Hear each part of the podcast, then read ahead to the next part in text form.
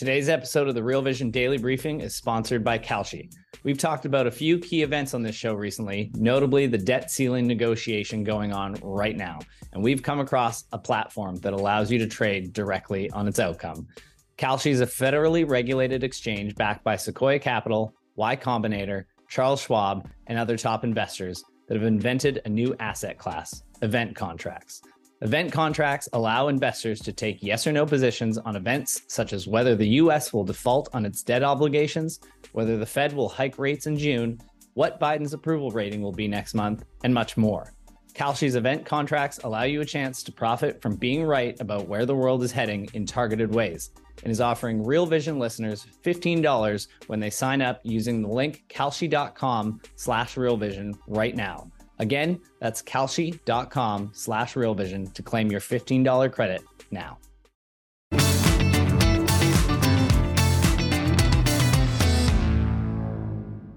Hi, everyone. I hope you're enjoying the Festival of Learning so far. That was a great conversation we just heard from Rosie and Andreas on the business cycle. Right now, we're going to bring it a little closer to home and talk personal finance with Jared Dillian, editor of the Daily Dirtnap. We'll be taking questions, so make sure you go ahead and drop them in the Discord chat. Hey, Jared, how are you? Hey, what's up? Uh, not too much. I, a lot of people excited for this. Well, I shouldn't say that there's a lot going on. A lot of it's stressful, and a lot of people are like, ah, what does this mean for, you know, my personal finance? I think a lot of people are really worried about both protecting and growing their wealth. But right now, it seems like the emphasis on sort of protecting their wealth. Um, before we jump into the questions, though, you know, I know you talk to people about this a lot. Um, what is a common mistake you think a lot of us make when it comes to dealing with our own finances? Well, I, I think the most common mistake that people make is trying to make the number as big as possible. You know, trying to make the number in the bank account as big as possible. And the way I approach personal finance is that personal finance should be about minimizing your financial stress. Okay, because we all have stress in our lives. We have different kind of stress. We have work stress, we have family stress, we have mental health stress, there's addictions, there's all types of sources of stress. But the thing about financial stress is that it's totally avoidable. If you structure your life in such a way, it can be totally avoidable and you don't have to worry about money at all. And that's really where you want to get to. You want to get to a place where you're not worrying about money. And beyond that, you want to get to a place where you don't even think about money, where you know, we we most of us here on Real Vision are in a profession where we have to think about money 24/7. You know, we're staring at the Bloomberg screen, we're doing stock recommendations or whatever. Um, but outside of my job, I don't really spend a great deal of time thinking about the seven dollars and fifty cents I just paid for a bagel, right? Like I don't think about that. But a lot of people do spend a lot of time thinking about stuff like that. So, like I said, if you structure your life in such a way, you won't have to worry about money ever again. All right, we got to dig into that because I feel like I don't know. Jump in the ch- the chat and let me know. But I feel like finances is probably ranked really high on the things that people stress about. People would love to not be able to feel that way. How do you get to the point? If you, what do you mean when you say if you structure your life that way? How do you get to the point where you can feel like that. You can feel like, even if I'm thinking about it, this is not a major source of stress. I mean, I think this keeps people up at night. Well, what I mean by that is the conventional wisdom in personal finance is that it's a million small things that determine how much money you have. Like, for example, I mean, the one that people talk about all the time is this Suze Orman thing about giving up coffee, right? So if you don't buy coffee at Starbucks, if you make it at home, then you're saving four dollars a day times 225 days a year. That's nine hundred dollars a year for 40 years. So you're saving thirty-six thousand dollars, which if you invested at a 12% return, you would have like $150,000. So if you just gave up coffee, then you could have a comfortable retirement. But the problem with that thinking is is that people enjoy coffee, right? Yeah. It's it's it's a luxury. It's a small daily luxury. And if you have this program that tells you you have to give up small luxuries every day for decades in order to achieve this goal, you can't maintain it. You can't maintain it.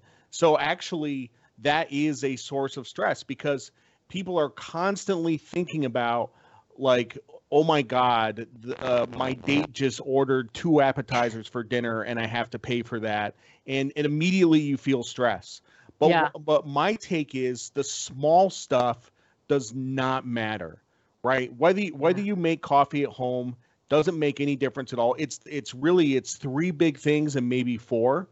It's number one it's how big of a house do you buy? Number two what kind of a car do you get? Number three how do you pay for college? And 3a is like how many kids do you have? And that's that's really it. It's if you get those three things right then you will never have to worry about money. You can you can buy coffee at starbucks. It's not a big deal. Let me put this in perspective. Let's say you bought a $500000 house instead of a $400000 house right? So you're borrowing an extra $100000 if you borrow an extra $100000 the interest on that is equal to 110 years of coffee if you buy an $80,000 car instead of a $40,000 car, the interest on that is equal to 30 years of coffee. So the coffee does not fucking matter at all. Like the little stuff does not matter. It's three big things. If you get the three big things right, then you're fine. That that's that's some great perspective. I think that, that Daniel's saying, "Wow, people. Some people drink a lot of coffee," but um, it is the example that in she talks about shoes too. If you've ever seen those programs, and they kind of drive me crazy. And I think you touched on really something really important because it kind of creates this shame cycle. Like you're stressed and shaming yourself for taking these steps that everyone tells you can get that can get you where you want to go, but there's so much misery in the process that you do kind of lose sight of of some of these bigger issues. I think.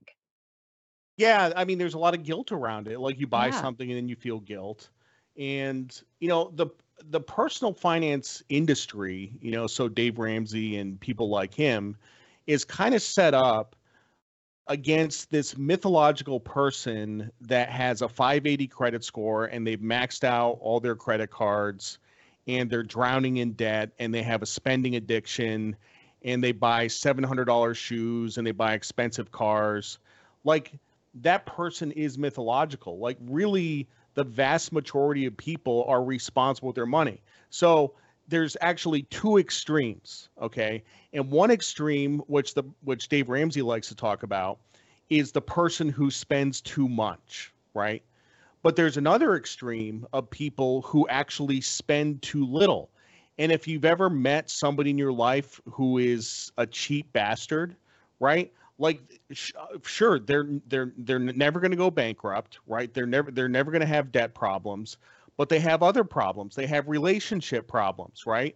Because they're the type of person that says well i'm not paying for you to go to college and then the kids have resentments and you know they end up in therapy later. So people people who spend too little also cause a lot of damage. So the goal isn't to be at either end of the spectrum the goal is to be in the middle and have balance and basically you know just choose the middle path Yeah.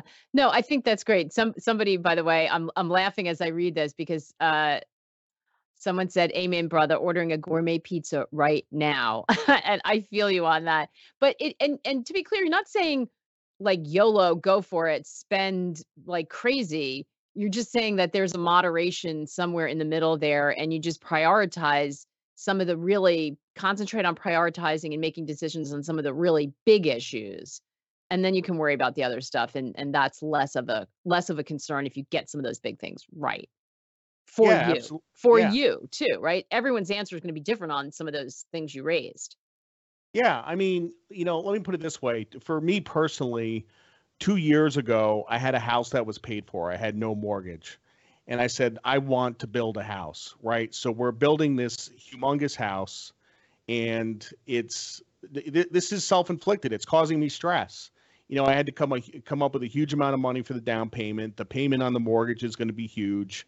You know, there's two sources of financial stress. There's only two.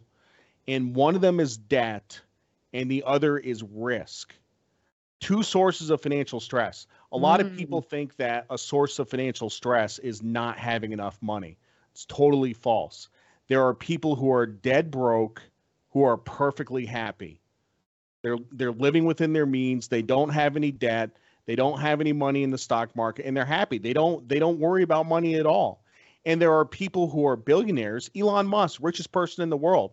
What does he do? He buys Twitter with a bunch of debt. And then the stock goes down 75%. And he's feeling financial stress.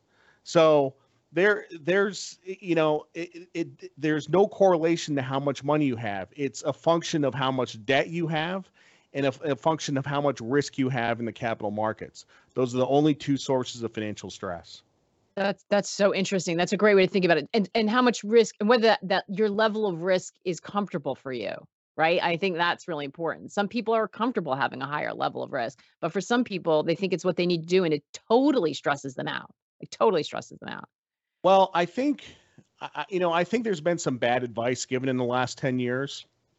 You know, we've seen the rise of index funds and mm-hmm. people who are index funds promoters. And they say, look, just put all your money in SPYs or the S- Vanguard Total Market Return Fund or whatever. Just like dollar cost average it and keep buying and hang on forever. But the problem with an index fund is that when you invest in an index, not only do you get the returns of the index, which are terrific, you also get the volatility of the index. And the S&P 500 is super volatile. You know, I mean, it can go down 50% in a year. So yeah. what you're doing is like it, it it it kind of blows my mind because there are very few people that can sustain a drawdown of more than 20 or 30% and keep dollar cost averaging and keep buying. So the solution to this is to diversify across asset classes and construct a portfolio that has minimum volatility. So we got a couple of great questions on it. First of all, Enlightened Liquidity Pool says, please tell Jared you're so money and don't even know it. I love it. Um, but we've got a little bit of pushback coming from uh, someone else. I'm not some of these i can't pronounce the handles but i i love all these comments. Uh the vast majority of people are responsible with their money question mark. I don't believe that's accurate. Uh this is vash ftw gg um i don't know that you're saying they're responsible with their money. I just think you're saying that the picture that they're either totally reckless or or um or really cheap like those two extremes are not probably accurate. I don't know. Do, are you, do you think people are more responsible than we're led to believe?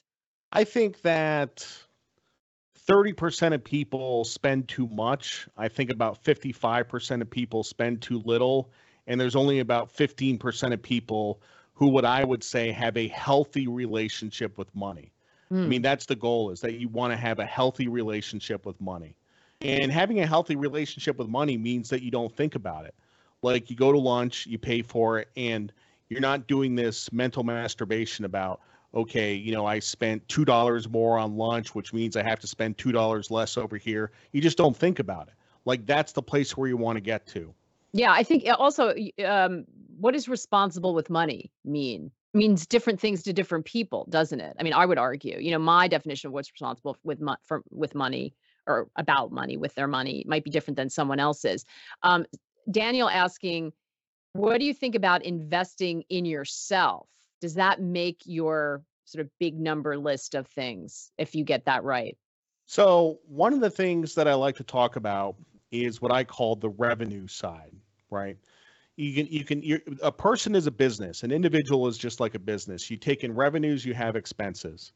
And a lot of people say, well, uh, I need to come up with some money, so I'm going to cut expenses. So let's say, you know, me in 1999. 1999, I was in the Coast Guard. I was making $45,000 a year, right? A year, right? So if I squeezed and squeezed and squeezed, I could have come up with an extra $3,000 a year. But what did I do instead? I went to business school. I got my MBA. I got a job at Lehman Brothers and a few years later, I was making eight hundred thousand a year. So I invested in myself.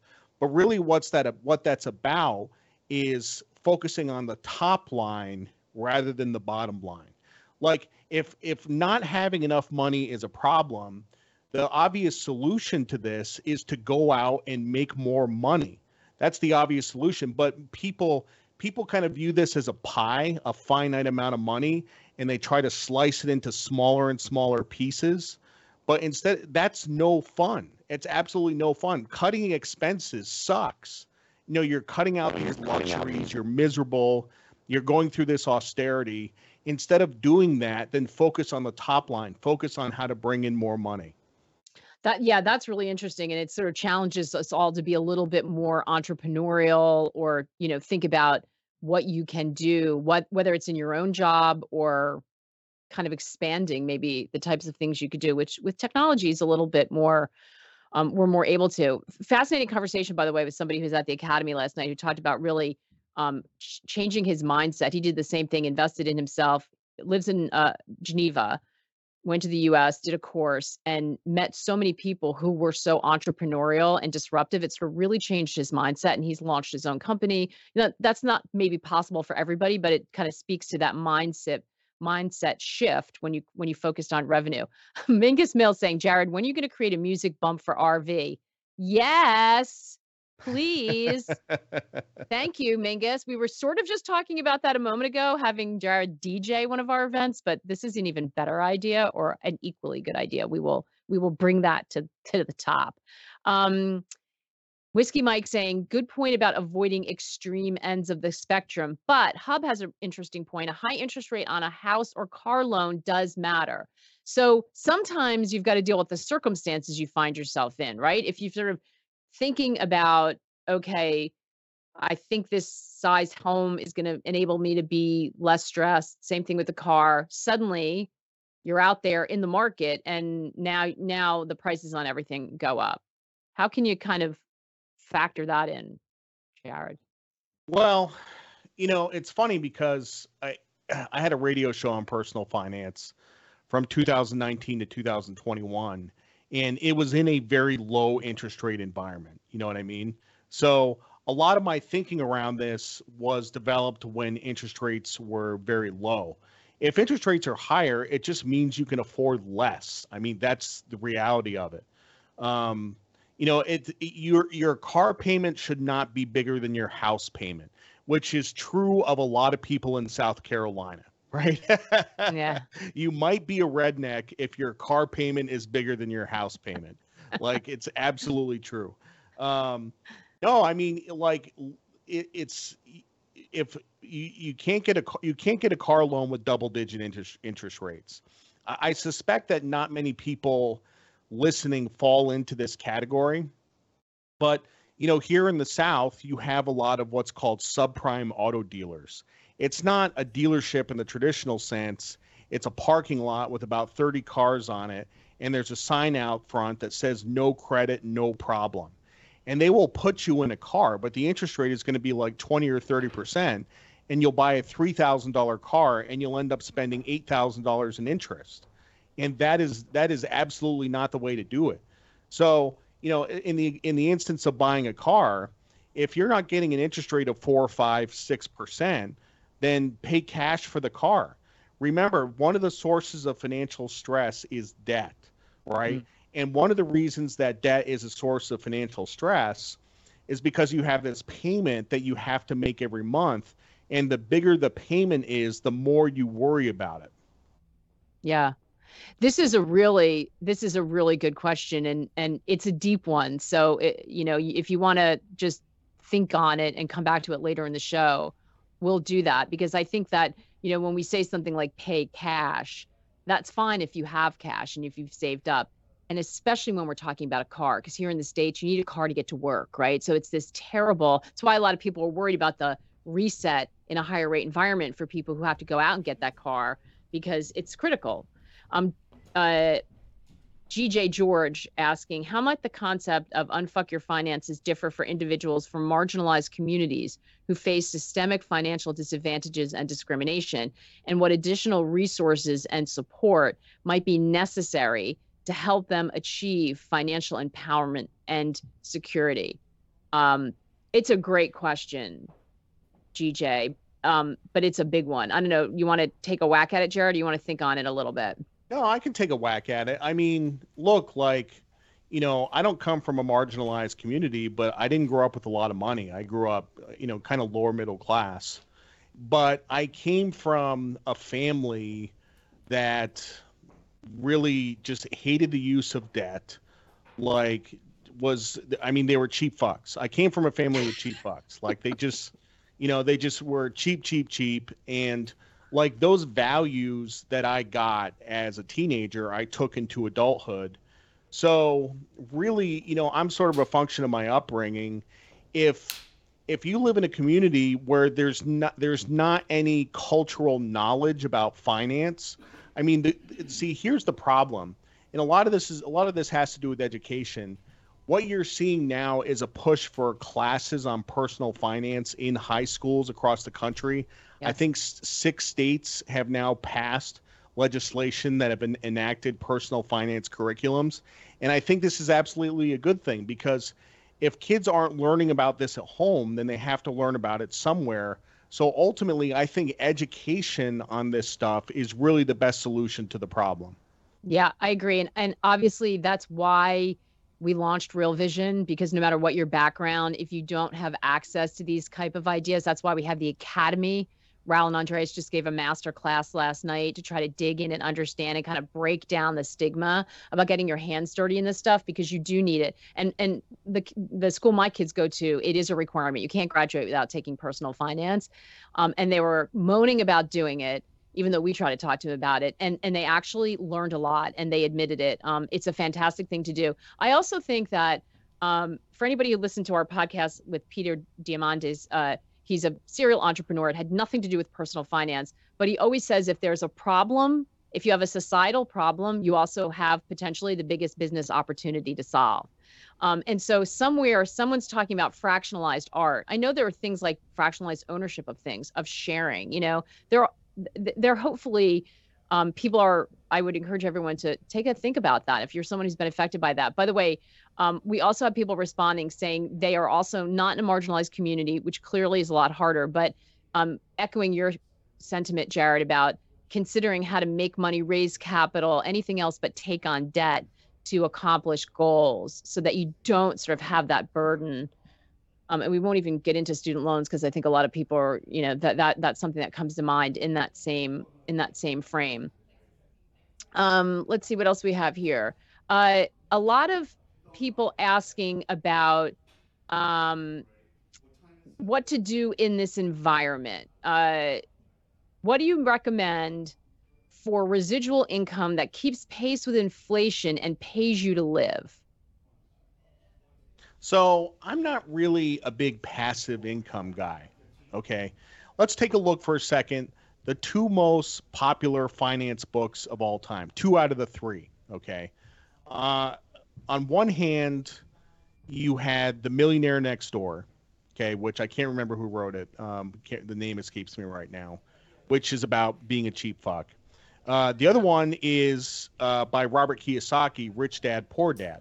Right now, the first half of that book is truly amazing, like because it really gets into your attitudes towards money. And in order to do this, you first have to have the right attitude. And I thought the first half of that book was brilliant.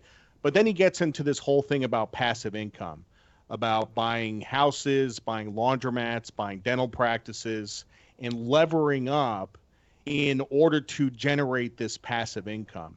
And, you know, again, getting mm. back to my philosophy that, you know, the source of all financial stress is debt and risk I mean, yes, you know, a lot of people do that successfully, but it is also a huge amount of stress. And the, there is a likelihood, however remote, that all the houses you own that you're renting out are going to go pear shaped at the same time. You know what I mean? Mm-hmm. So it mm. exposes you to financial ruin. So one of the things you try to avoid is the risk of ruin. So I've never been a passive income guy at all. And a lot of times the stuff that looks like passive income actually is active income because there's sort of this mythology around like okay, I'm going to buy a couple of houses and I'm going to rent them out and I'm going to collect checks and I'm going to make $100,000 a year while sitting on my ass. But it's it's not that easy because you have people setting off fire extinguishers, you have people clogging toilets, you have parties, and you end up spending a lot of time on these properties and it ends up being a lot more work than you initially thought. So I think the whole passive income thing is a complete illusion. Like I said, some people can do it, some people do it well, but it causes a lot of stress. Hmm. Um, I just want I just want to respond to this because Jared and I have talked a lot. Um, and someone saying you got lucky 800k a year for an MBA that doesn't exist for 90% of people. That may be true, but I'm not sure luck has anything to do with it. Uh, if I remember correctly, Jared, you were pretty feisty in terms of getting yourself um, a door, a, a, foot in the door of Wall Street and sort of pursuing that dream, right? Oh yeah, yeah. I mean, I don't want to, I don't want to get into that whole story, but um, well, know, they can went... take they can take my word for it. Um, I wouldn't I wouldn't put I wouldn't put luck in that sentence. Yeah. Um, which by the way is true of many of the people that we have on. They often say themselves they're lucky, but when I talk to them for my life and four trades, for those of you who've listened to the podcast, it I, I think a few of them have said it different ways, but it's a lot of work to put yourself in the right position if luck happens to come your way or an opportunity has to come your way but there's an awful lot of hard work that gets you ready for that moment you know yeah, so way, i'm not saying luck doesn't have anything to do with it. Sometimes you know something something happens and there's an, a door opens but you have to be ready otherwise it doesn't mean anything. Yeah the, the way i like to call it is you you have to be positively exposed to luck yes. Right so you have to you have to put yourself in a position where good luck can happen to you you know what I mean? Which you know is another way of saying if if I stayed in my apartment in California and just wished for a job on Wall Street, I never would have got one. You know what I mean? But I was buying plane tickets and flying to New York every couple of months to do informational interviews and hustling, you know, trying to hustle a job on Wall Street. And that's what happened. So, yeah. Yeah, I like that. But I, I, I think, and and I'm only mentioning it's a great point to make. A lot of us think about this and worry it, and I'm and I'm I'm not criticizing the question, but I do think there is a sense that things happen to us when it comes to money. You know, like we don't have any agency. We all feel like that. I feel like that sometimes. But I think I, I like the way you're framing it, Jared, because it puts some control back in our hands, which I think is really important. So we have a question. Uh, what is the best safe haven? If we go into another bank major bank crisis this speaks to the we get a lot of questions you and i get a lot of questions on the daily briefing how do i protect myself? Like how do i how do i protect what i've managed to achieve so far? So this person's asking gold bitcoin the bond market that could also collapse? question mark. What are you thinking about in terms of safe havens for people? Well, the way I structure my financial affairs is I have something approaching a portfolio that is 20% stocks, 20% bonds, 20% gold, 20% cash, and 20% real estate. And the cool thing about this portfolio is that over the last 50 years, the biggest drawdown it ever took was last year, was down 12%. The biggest drawdown before that was in 2008, it was down 9%. So you have this portfolio that over the course of 50 years, the worst year ever was 12%. It has an average return of 8.4% with half the volatility of an 80 20 portfolio. So the question was, you know, where do you hide in case of a banking crisis or something like that? Do I hide in gold? Do I? Hide? It doesn't have anything to do with like having a place to hide. It has to be. It has to do with being appropriately diversified across asset classes, right? To yeah. give you that minimum volatility. So yeah, and i'm gonna i'm gonna emphasize uh, appropriately diversified. We've done a couple of segments for for those of you who are subscribers of rv um, diego parrilla is one of them talks about false diversification. So you think you're diversified because you have different assets but all those assets have potentially the same reaction if something happens. So you have to be well, careful about that's that. that's that's actually that's a great point because um you know that was the argument for index funds 25 years ago. You say okay like I'm going to buy an index fund, uh, I I I'm buying 500 stocks at the same time, so I'm diversified. Yes. Yeah. But you know, in 1999, index funds were 2% of assets under management. Today, they're 56% of assets under management. So if 56% of people have the same 500 stocks that you do, then you are no longer diversified. Yeah. Yeah. It's it's so important. We talk about it a lot right now because there's a lot of conversation about this and rightly so you were sort of all a lot of people were sold that idea you know that that you would be but we're we're seeing the pain of that right now. By the way we were just talking about jared was just talking about his portfolio. Clearly everyone has different you know age issues requirements like you only you can know what works for you. So jared just talking about how he approaches it um, th- that should not be considered a recommendation for you to necessarily go do that, right? There's risk in everything. Everyone's situation is different. So just know that we're talking broadly. We're not we're not giving you investment advice. You sh- you need to take information and plug it into your own framework. That's what we say every time we do one of these things on Real Vision, and we'll be saying it through the whole festival of learning. Um, great great question. Uh, this I this I feel this one. I really feel this one. How do we get to the point where we don't have to think about money? Even if I don't have to think about money for my day to day, I still think about trying to accumulate wealth to leave money for my kids. I would just tack on or pay for my kids to get to the point where they can get through college. I mean, this is a huge issue. So even if the day to day is okay, how do you grapple with that those future needs, Jared?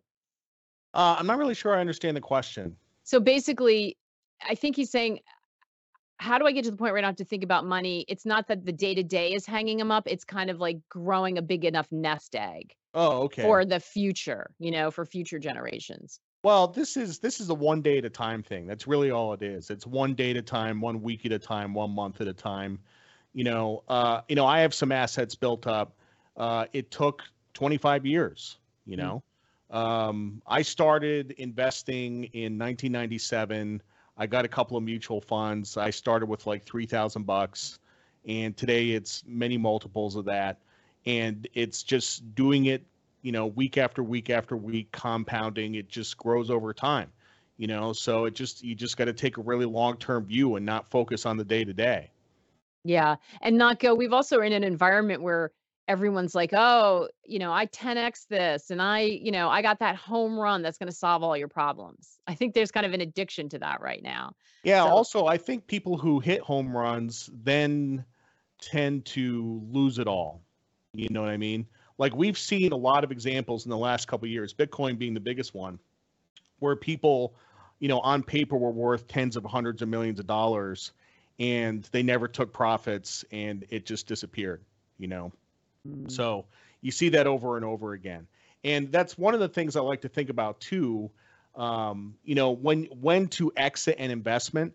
You know, there comes a point where you know th- there's a lot of this fear of missing out. Like I'm going to sell, and then it's going to keep going up. Like there just comes a point where you make enough money, like and and you've made enough money, and it's fine. So that's you know that's that's my guidance on that. Yeah, Wookie, great question though, because I think it I think it hit home for a lot of people. Uh, Dev's asking for millennials, we've been in the lowest interest rate environment for years. Now we're getting hit by inflation. What advice would you give to navigate this for the next three to five years? And should we get into owning a house? Yeah, you know, in terms of uh, owning a house, you know, even in a higher, th- this isn't a super high interest rate environment. First of all, you know, I mean, mortgage rates are about six, six and a half percent uh, I bought my first house. Mortgage rates were seven and a quarter. Um, you know, obviously they went down a lot from there, but you know, interest rates are not super high. And by the way, in an inflationary environment, like really the best asset class to own is real estate. And a lot of people are losing sight of that. They're like, oh my God, interest rates went up 400 basis points. The housing market's going to crash no, like we're going to have inflation for a while, and land and real estate and tangible assets are going to do really, really well. But the other thing about buying a house is, you know, the way we do it in the United States is a really good way because buying a house is a forced savings program. One of the best financial innovations of all time was the 30 year fixed rate mortgage because you have the savings program where you pay down this mortgage month after month after month mm. and you're building equity in the house and at the end of 30 years you own the house which is probably appreciated in value and that's currency right so one of the things i see a lot in myrtle beach is very blue collar family in brooklyn okay bought their house in Brooklyn in the 70s for like $70,000. They bought it when interest rates were 14, 15%. They refied it several times. They paid it down over 30 years. That house in Brooklyn is now worth a million dollars. They sell it for cash. They come down to Myrtle Beach. They pay $300,000 for a house and they live off the 700. Like that's how and and by the way, these are people without retirement accounts. These are people without bank account. Uh, they have bank accounts, but they don't have savings. Like all they have is that equity in their house. That forced savings program built them the only wealth that they're ever going to have, and it turned out to be massive. Yeah. Um, it's a great point, and and by the way, we're also seeing the benefit of having fixed uh, fixed rates. So many people uh, moved on, even more of them. Uh, the numbers always stagger me when we talk about it on the daily briefing. Moved into fixed rates, and so they're less. It's it's helping buffer some of the interest rate volatility we're seeing right now, and taking a big stress off people. Uh, this is a really interesting question. Wait, I lost it. Oh yeah, okay. Dallas, do you think that having fear of doing new things and paralysis analysis are obstacles to generate more money? If the answer is yes, then what do you do what do you recommend to manage them? Good question. A fear of new doing new things and paralysis by analysis. Yeah, are they obstacles to generating more money? Or I'll put in your in in the language you're talking about today, Jared, are they obstacles in terms of thinking about it through a revenue lens as opposed to expenses, yeah. you know? Yeah, I mean, the the one thing it's funny, I never this is a really good topic. Um my answer to it is pretty short you know, I tend to have a bias to action. You know, I I mm. just, you know, if you remember that speech with uh with the Joker in the Dark Knight, you know, the, there's the Joker and Harvey Dent is in bed, and the Joker's like, I just do things. You know what I mean? Like, yeah. I like, do I look like somebody with a plan? You know, and really, like, there's a there's a lot of wisdom in that. You know what I mean? Yeah, just do shit. Just just try stuff out uh, you know, the consequences are, you know, generally not terrible. You know, if you fail, then that's a lesson. You have an expensive lesson, and you know, you learn something, and you just you move or on. maybe not an expensive lesson. I, I I think you just brought up a really really important thing, and I think in that question was really the fear of failure. It wasn't really it's fear of trying new things okay but maybe really it, it's fear, fear of failure and sometimes especially when you're thinking about something that may be entrepreneurial or maybe a side hustle that you're trying to do or something um, that that it's it's that fear of failure. If i tell everyone i'm doing it it doesn't work out um, you know where do i go from there? That's huge. It's really important and it's something we all feel by the way. Um, someone just asked the name of the podcast where where i interviewed peter diamandis. I'm gonna i'm gonna perfect question because so much of what comes up it's called my life in four trades. You can get it on our platform. We've got some video versions, or you can find it wherever you get your podcast. One of the things that comes up time and time again in that. So they do two of their best trades, two of their worst trades, and Jared's done it with me. Uh, and it's in the in the worst trades, it's often learning from failure. And they Jared included, everybody loved talking about their bad trades because it was the biggest learning they had. Um, and and in some ways, those mistakes that they made ultimately set them up for some of their best successes. So that's a that's a tough one but i think it's it's it's well worth spending some time and getting comfortable with failure. We've sort of culturally beat it out of everyone. I talk about this with my kids all the time um, but that's a great way to kind of leave lean into revenue is is to embrace that. Um, someone is asking uh, you you mentioned uh, that that's a second let me see if i can find the first part of that that we've got so many good questions they're kind of flying by. Uh if you're a long term investor, why does monthly volatility matter? It, it matters for behavioral reasons, right? Because we're all human beings, okay? And no matter how much you tell yourself, you know, I'm I, I can withstand the volatility, it doesn't matter. I'm going to keep investing for the long term. Inevitably, what happens is you're going to take a drawdown that is so severe that you are going to question the long term thesis. Just for example, yes. like let's say, you know, um, I go back to 2008, right? Go back to 2008. Stock market goes down 57%. Well, you know, a few years earlier, Jeremy Siegel had written a book called Stocks for the Long Run, right? And which ended up being true.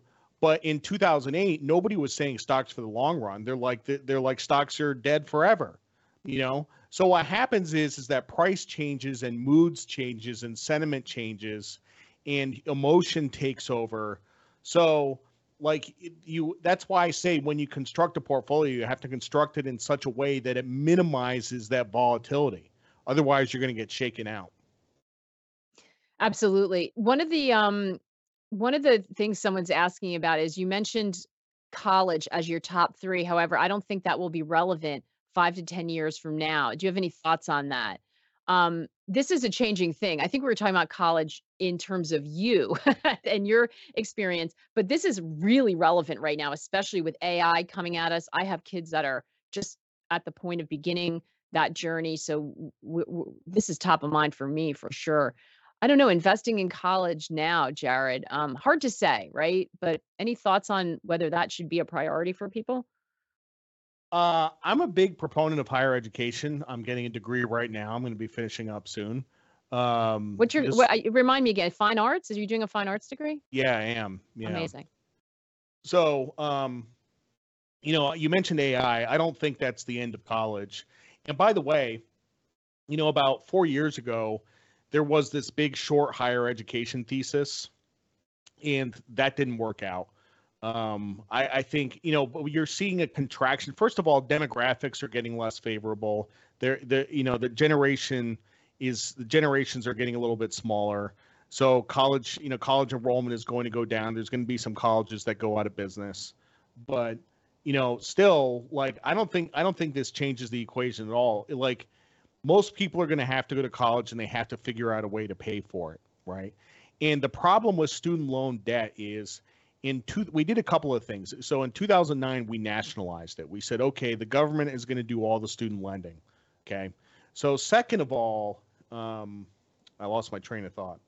Um, Uh, you do believe in higher education. But one of the things I was thinking about as you were talking about this is debt. So, like, maybe the answer is college is still fine, but if you have to go into so much debt to do it, then you need to think about again, it's kind of like the car. yeah, I mean, like unless, what kind of education is worth getting if, you know, so that you don't stress yourself out, where you'll get the revenue benefit, but not get the stress from the debt. if you go to an Ivy League school, uh, MIT, Chicago, Stanford, something like that, if you go into a top 10 or 20 school, it doesn't really matter what it costs. You should go for a whole bunch of reasons, right? Like, it's not just about the education that you're going to get, it's about the connections you're going to make while you're there.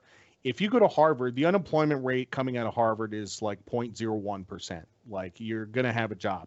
So it's and you're going to be able to service that debt. For any other school, let's say for the mid tier of schools, so state schools, you know, second tier liberal arts schools, stuff like that. What I like to say is that you should have less than $40,000 in debt coming out of those schools. And if you have $40,000 in student loan debt, you can pay that off in 5 years. So if you get a job coming out of college making 60,000, 70,000 a year, you can pay 8,000 a year in of your student loans and you can be debt free in 5 years. Hmm. What what people do is is they go to these third tier law schools that cost $200,000 then they they're making $40,000 as a lawyer. And by the way, another thing that happened in 2009 was that we have the income based repayment plans, right? So if you have a lower income, your payment is lower, but you're not paying the interest, so the interest is added to the balance of the loan. It's a huge mess. So 40 in most cases $40,000 is the most debt you can have. Yeah. Someone's saying the US system is messed up and they're also mentioning you get a lot of opportunities online. That's all true. Again, this is a this is a kind of personal situation, right? And and life experience matters. There's all kinds of I think you're going to see a lot more co-ops where you do half internships, half college courses. Um, there's, you know, again, this is a potentially a good disruptive moment, right? Higher for higher ed to be disrupted, but you know, maybe something you would still want to think about investing in. We're almost out of time. I just want to say, wow, such a great conversation. So many good, great comments from all of you. Um, I just appreciate the quality of this conversation.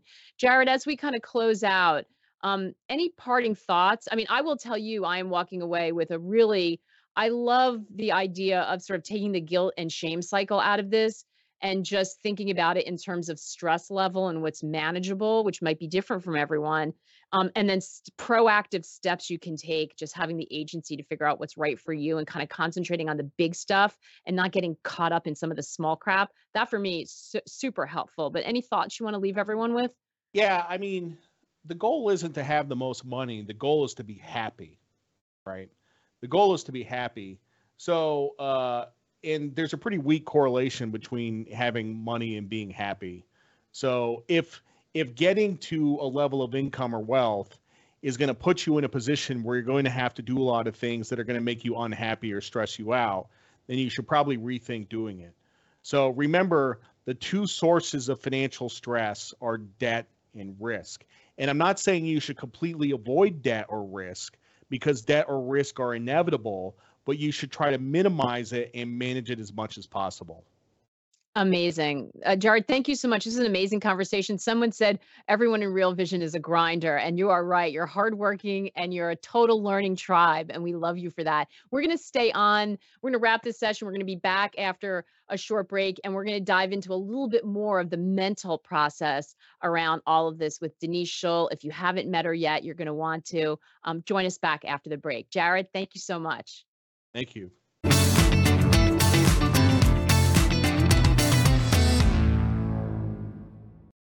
This episode of the Real Vision Daily Briefing was sponsored by Kalshi. Kalshi allows investors a chance to profit from being right about the outcome of events. Sign up at kalshi.com slash realvision now to claim $15 towards your first event contract today.